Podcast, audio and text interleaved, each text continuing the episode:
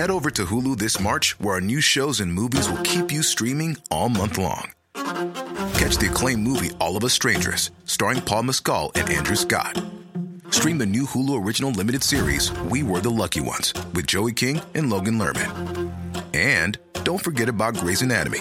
Every Grey's episode ever is now streaming on Hulu. So, what are you waiting for? Go stream something new on Hulu. If you could eat anything at all, like anything, what would your dream meal be? It's the simple question that British comedians Ed Gamble and James Acaster pose to their guests in Off Menu. As they ask diners at their imaginary restaurant to choose their favourite starter, main, side dish, drink, and dessert. But the format's not just a great way to unlock stories of memorable meals and dream dishes. It also takes in tales about travel and how setting an ambience and the people you're eating with are all important in forming these memories. Tom Kerridge is a celebrity chef, a man with a lovely West Country accent and several Michelin stars to his name, and he's the first chef they had as a guest on the show. He also used to be a self confessed lump who's lost 70 kilos and now avoids carbs and alcohol, although he will sometimes swallow his principles.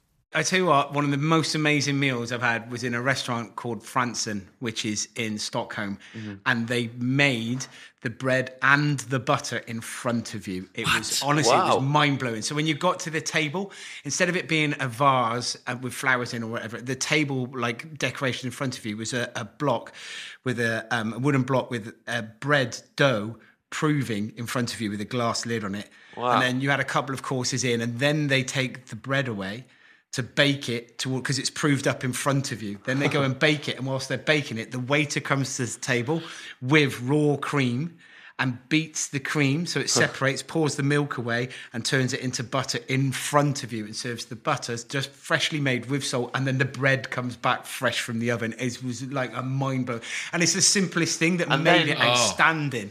And then you had to say to them, I don't do carbs. Yeah. I mean, what a. Uh, uh, I gotta be honest, that was Edible, that. actually that was before my life changing epiphany. Right. By, that, Yeah. by that point, I probably had three bottles of wine, seven gin and tonics, and I was like, "This is amazing bread." I actually ordered it again. I was like, "Give us more bread." I, it was a- yeah, it was a, it was it was a weekend away with a couple of chefs, and it was yeah, it was chaos and mayhem. So we were like, "Get me more of that bread," which actually Yeah. threw them a little bit because there wasn't any more proving in front of the table. Yeah, Right. course. So I think they probably had to steal somebody else's bread. Because that's all about the sort of theatre of it, really, Yeah, isn't it? And that's like going to a play and then going first half again. Yeah, yeah. I loved it. That was so good. Do it all again. And then, what? Come on, well, I'll pay you. That sounds absolutely incredible. Yeah, that was brilliant. So I've had very. That's very fresh butter. that is, yeah. Oh, I, I want some right now. On its own. I, I'd, I'd eat that butter on its own, I reckon. How, I'm not how, running my mouth off. I'd How strong were the waiters? They must have been really strong waiters, like just beating butter all day in Yeah, front of well, there was just one guy with one massive arm. Yeah. Huge arm, yeah. Living that tortured existence. Poor man.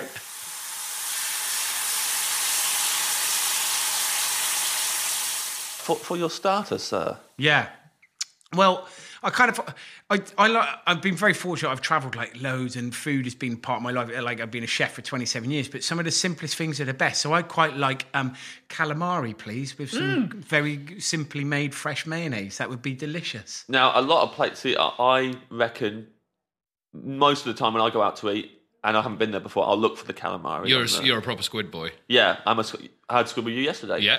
You saw me. You saw me order it. I'm not lying just to impress Kerridge. It's, a, it it's, a, it's a good safety option as well. If you're in a new if you're in a new restaurant, you don't know what it is, and you're a little bit unsure. Yeah. Squid is a, is a, is a calamari is a good safety option. Although there is a little bit of a downfall that I don't think a lot of people know that quite often those squid rings they're reformed. So Are they're they? Not, yeah, quite often they're they're like processed squid meat that's then piped. You'll be able to tell the Oh. ones that are almost circular rather than just flat. Do you know what I mean? Like so, if there's they're reformed, Yeah. and then fre- so it's it's not fresh squid rings. So it's got to be fresh squid rings, not the reformed ones that I don't know where you ate yesterday, but you know. Somewhere in Camden. It was uh, our friend took us to a place in Camden. Yeah. But it, that was, I mean, to be fair, that was baby squid. yeah, you. di- Yeah, yeah. So you can't get They- away with it. Baby what? squid. They're If they the whole. That reformed be- that, that fair be- play to them. Yeah. That would be more hassle than it's worth, really, Yeah. wouldn't it? That would Yeah. be hours of crafting. Absolute artist in that and you polished it off in seconds. Yeah, yeah. it, it didn't even bat an eyelid.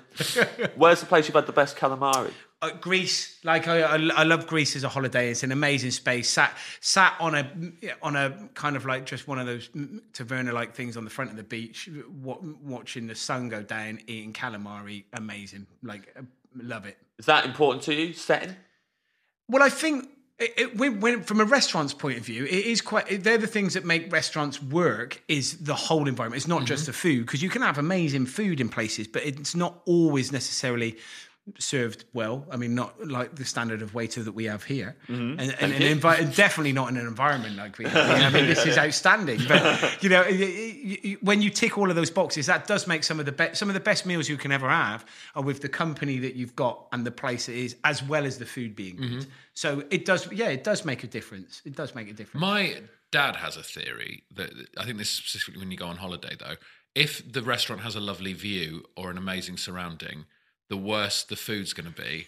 And you have to find the place, like say you're in Greece, you have to find the place that's like down a side street and there's like a like mangy old dog walking past, and they're going to have the best food because they have to to get people in. Yeah, I, I, that's a fair theory, particularly in holiday resorts. I mean, I remember once we went to um, a place in, in Cyprus with uh, uh, my wife and my little man, and we went and um, we were driving. I got a taxi driver to take take us into town. It just takes us somewhere nice, a taverna place. And as he drove into town, there was this place on the right hand side, and he goes, "That's where I go. That's where all the taxi drivers go." Yeah. And then, but I'll drop you in town at the front. And you went to the front, and they're just these packed tourist places. The bloke at the front going, "Come on in, very nice. Come on Yeah, in." very yeah, nice." It's like, hold on a minute. Let's go back to where the taxi Yeah, driver. I went back there, and it was amazing. It was an incredible meal, like Yeah. cooked by three lovely old ladies in the kitchen doing beautiful like stews and stuff. So yeah, your dad's theory definitely worked in Cyprus then. Yeah, The closest, the closer to a landmark something is, the worse it is. It, I'd, I'd agree with that. Food-wise? yeah, it's close to a landmark. it- it- oh, We'll just, we'll just get the stragglers. Doesn't matter. You just get all the tourists who are walking around going. Often, like I I went to Paris last year for one day because my sister's family were there, and they got little kids. So we went to the Eiffel Tower, and then it's like we need to eat. You can't walk around Paris for ages with little kids on your phone going, "No, I've go- I've googled the best place. We're gonna go." Yeah. So you just kind of go to the nearest place, and then you're sitting there going, "We are absolute mugs." Spending twenty euros on a really bad crepe. on like a really bad burger. It was so bad. I mean, we all, we all, we all, the company was nice, sure. but not good And the enough view. to. No, no, the company, uh, great company. Always good enough. I'd eat anything with my family, Ed, and you know it. Big wedge of lemon with the calamari.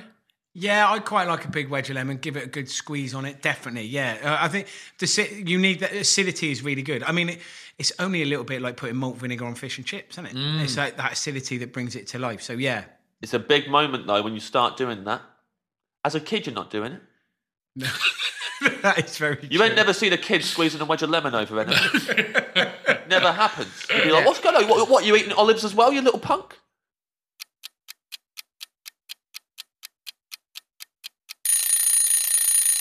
As an adult, I I remember the first time I ordered some fish and chips and went, I'm actually going to use that lemon and squeeze it over my Yeah. battered cod. Absolute game changer. And then tartar sauce as well. You're not doing that as a kid. No, no kids having tartar sauce, are they? It's No too kids doing any of that. Too sharp for a kid's palate. But as soon as I started doing that, oh, what a game changer. Well, I'll tell you what, because it's funny, because that is my main course is fish and chips. Is it? It is my main course is fish and chips. Wow. That's, that's what I've chosen. Yeah, we are having a, a, a day by the sea with Tom Kerridge. We are having a day by the sea. Although this fish and chips doesn't necessarily have to be by the sea. I mean, like in a in a, an idyllic sort of situation, you're sat on a beach somewhere having fish and chips. You know? Yes. And, and but it, it, fish and chips are really special. Like oh, you remember their childhood memories, and like I say, it's a game changer when you put um, tartar sauce or lemon juice on it because actually, as Michelin star chefs, what you're always looking for, any chef is looking for a balance of texture, crunch, acidity, all of those sort of things that come into line. So lemon or capers or, or gherkins that are in tartar sauce is about bringing everything into balance. And it's the same sort of thing as a full English breakfast, which was a close second to my main course. Right. But the idea of going all of those flavors that are salty Yeah. and kind of protein led and starchy, that then you need something to balance it up. Right. And this is where like, this is where the, I think brown sauce and red sauce that all right there's loads of sugar and salt in them. But Yeah. what you think about, they're a balance of acidity. They're quite they're sugar and vinegar that's reduced down and mixed together. So when you put when people are putting red sauce on stuff and brown sauce, all they're doing is bringing in a natural balance of cooking. They're almost becoming Michelin star chefs. it's your mouth that's bringing it all together. You Yeah. want it all together. So So, what's your ideal? Like, bit, is there somewhere you've had the best fish and chips you've ever had?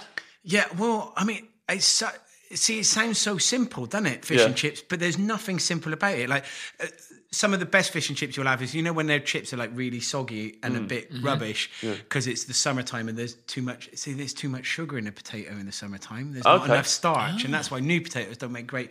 They're not very good at chipping. But Right. you know, and then you when you put malt vinegar on it and the paper's stuck to the chips and all that. Yeah. Actually, that's not. That's quite a nice thing. Yeah, Like, yeah, yeah. But I couldn't serve soggy chips with paper stuck to them in a restaurant. So you Sure. go, okay, so then we have to go down the triple cook chip route, Right. Which is kind of like, I mean, I mean, the whole science of it is boring, and I won't tell you on the on the, on the podcast because like it will go on forever. But you triple cook them to make sure they're lovely and crispy. Uh-huh. You go, well, then all of a sudden, like you don't give as many chips, and it take the process costs too much money. So it's a very fine balance between the best chips in the world or soggy wet ones covered in paper. Chef Tom Kerridge speaking to James Acaster and Ed Gamble on the Off Menu podcast, and that's produced by Plosive Productions.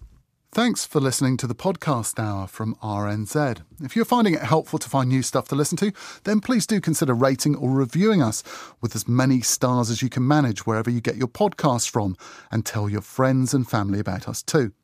And if you're writing a review, then do let us know what you like about the show or how it could be improved. So if you'd like to hear longer clips, more interviews with the people making the shows that we feature, and if four shows is about the right number to highlight each week, that kind of stuff, it would be really helpful to know.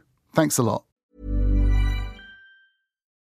Botox Cosmetic, out of botulinum toxin A, FDA approved for over 20 years. So, talk to your specialist to see if Botox Cosmetic is right for you.